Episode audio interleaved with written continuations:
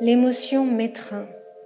C'est le moment d'aller à la cour d'assises, ce lieu clos où se jouent et se déjouent les crimes. Pendant six semaines défileront les experts, les professeurs et les psychologues, les témoins, français et étrangers, les parties civiles et, bien sûr, l'accusé. Six semaines d'assises, six semaines d'assaise, où toute mon attention sera accaparée par le procès. La cour d'assises vous capte, pire, elle vous capture. C'est un procès et c'est de l'histoire. Pour la première fois, un homme est jugé en France pour complicité de génocide. Le peuple français va juger un Rwandais accusé d'avoir participé au génocide des Tutsis en fournissant des armes ou en donnant des ordres. Nous sommes le mardi 4 février 2014. C'est le premier jour d'audience. Je me suis levée tôt. J'ai mal au ventre. Je vomis. Bonjour Christophe Hague. Bonjour. Vous êtes professeur à l'EM Lyon Business School, chercheur en psychologie sociale et on va terminer notre série d'été de podcasts dédiés à la contagion émotionnelle qui fait l'objet, je le rappelle, de votre dernier livre aux éditions Albin Michel. On va conclure par l'étude de cette contagion émotionnelle dans une cour d'assises et plus précisément lors du procès de Pascal Simbikwanga, jugé en 2014 en France pour son rôle dans le génocide rwandais 20 ans plus tôt qui avait fait près de 800 000 morts essentiellement des Tutsis. Alors vous avez euh, recueilli ce témoignage, le témoignage de son avocat Fabrice Epstein qui a mobilisé les émotions pour défendre au mieux son client lors des six semaines d'audience, hein, ce n'est pas rien. Et on voit bien qu'à l'ouverture du procès, il n'est pas très serein. Effectivement, il ne faut pas oublier qu'il est lui-même descendant de victimes de la Shoah. Euh, il arrive dans la position du méchant qui défend l'indéfendable. Et d'ailleurs, il me confie qu'avant chaque entrée en cour d'assises, bah, il, il, allait vomir. En Effectivement. Alors, euh, pour sortir de cette euh, posture de, méchant, entre guillemets, euh, les avocats, Fabrice Einstein, comme habituellement les avocats de la défense, cherchent à susciter des émotions chez les jurés, et puis aussi dans la salle. Et puis, on va voir comment est-ce qu'ils font, notamment en étudiant la plaidoirie de Fabrice Epstein à la fin du procès. Oui, alors ce qui est assez rare, c'est que Fabrice Epstein m'a révélé en fait son jeu émotionnel en m'expliquant quelles émotions il a tenté d'induire dans la tête des jurés et dans quel ordre pendant sa plaidoirie. L'objectif étant bah, d'amener les jurys euh, à ressentir le doute. D'ailleurs, il a été euh, euh, surnommé l'avocat du doute. Donc c'est cette émotion ultime qui profite souvent à l'accusé. Alors au début de sa plaidoirie, l'avocat a cherché à faire expérimenter aux jurés eh bien, une sorte de soulagement explosif éphémère pour les détendre et qu'ils soient satisfaits d'être allés au bout de six longues semaines éprouvantes, un peu comme un réveil musculaire. Et ce soulagement, en fait, il se mêle à de la fierté, celle d'avoir tenu le choc jusqu'ici, ce qui aura pour effet de booster l'estime de soi des écoutants et d'asseoir en fait leur place dans euh, la, la cour d'assises. Et une fois les jurés dans des bonnes dispositions psychiques, l'avocat va les inviter par une simple phrase, un dernier effort. Cette phrase, c'est la suivante. Pourtant, il me faut votre attention pour quelques instants encore. Et le pourtant ici est très important. Il prévient les jurés qu'il leur faudra encore un peu payer de leur poche.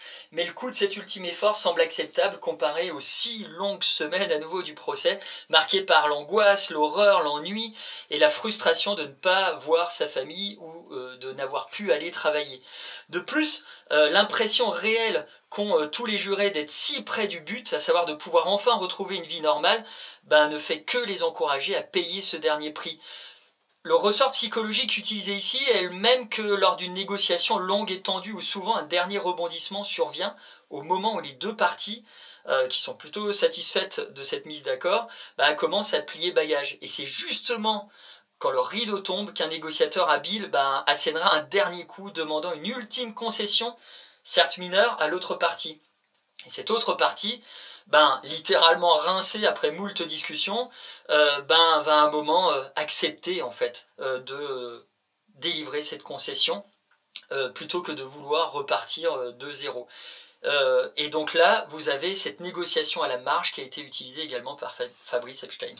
Et puis soudain, si on poursuit le déroulé de la plaidoirie. Et eh oui, comme un orage d'été. Comme un orage d'été, le ton de la voix de l'avocat change, devenant volontairement plus grave, et il lâche alors, en parlant de son client, la phrase suivante, j'ai envie de dire la phrase qui tue, Je vous demande de l'acquitter.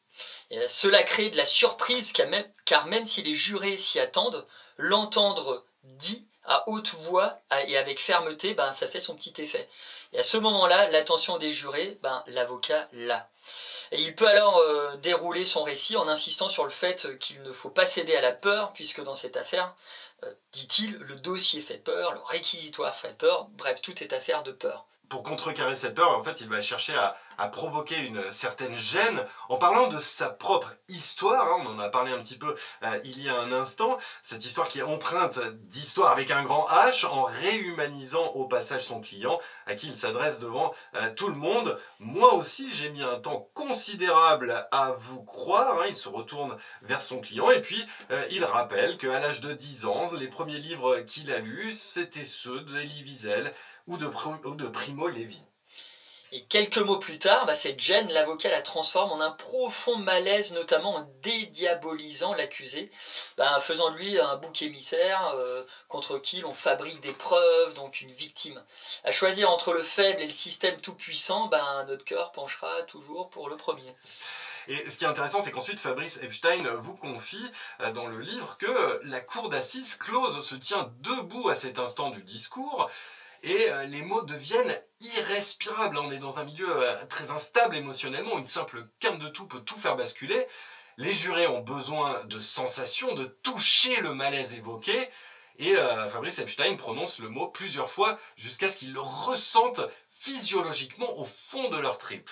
Et là, le terreau est fertile pour que le doute pousse et fleurisse dans le cerveau des jurés, plus précisément dans leur cortex préfrontal. Alors, en résumé, le jeu émotionnel dévoilé par Fabrice Epstein comprend six émoticartes. Le soulagement, la fierté, la surprise, la gêne, le malaise et, terminus, le doute. Trois émotions positives pour commencer, trois négatives pour finir. Et ces cartes, il les tire tour à tour dans l'objectif d'égratigner la première impression que les jurés se sont forgés dès le début du procès. Ce jeu-là lui a servi dans plusieurs autres affaires. Et alors maintenant, la grande question que tout le monde se pose, quelle est la fin de l'histoire? Est-ce que la plaidoirie et euh, empreinte de ce jeu émotionnel a fonctionné Quel fut le verdict? 25 ans de prison alors que la perpétuité avait été requise. Eh bien, merci beaucoup euh, Christophe Hague pour euh, ce décryptage de cette plaidoirie très particulière de Fabrice Epstein. Et puis je vous remercie euh, pour l'ensemble de ces interventions autour de la contagion émotionnelle qui ont fait l'objet de cette série de podcasts d'été pour The Conversation France. Merci encore Christophe Hague. Merci à vous Thibault.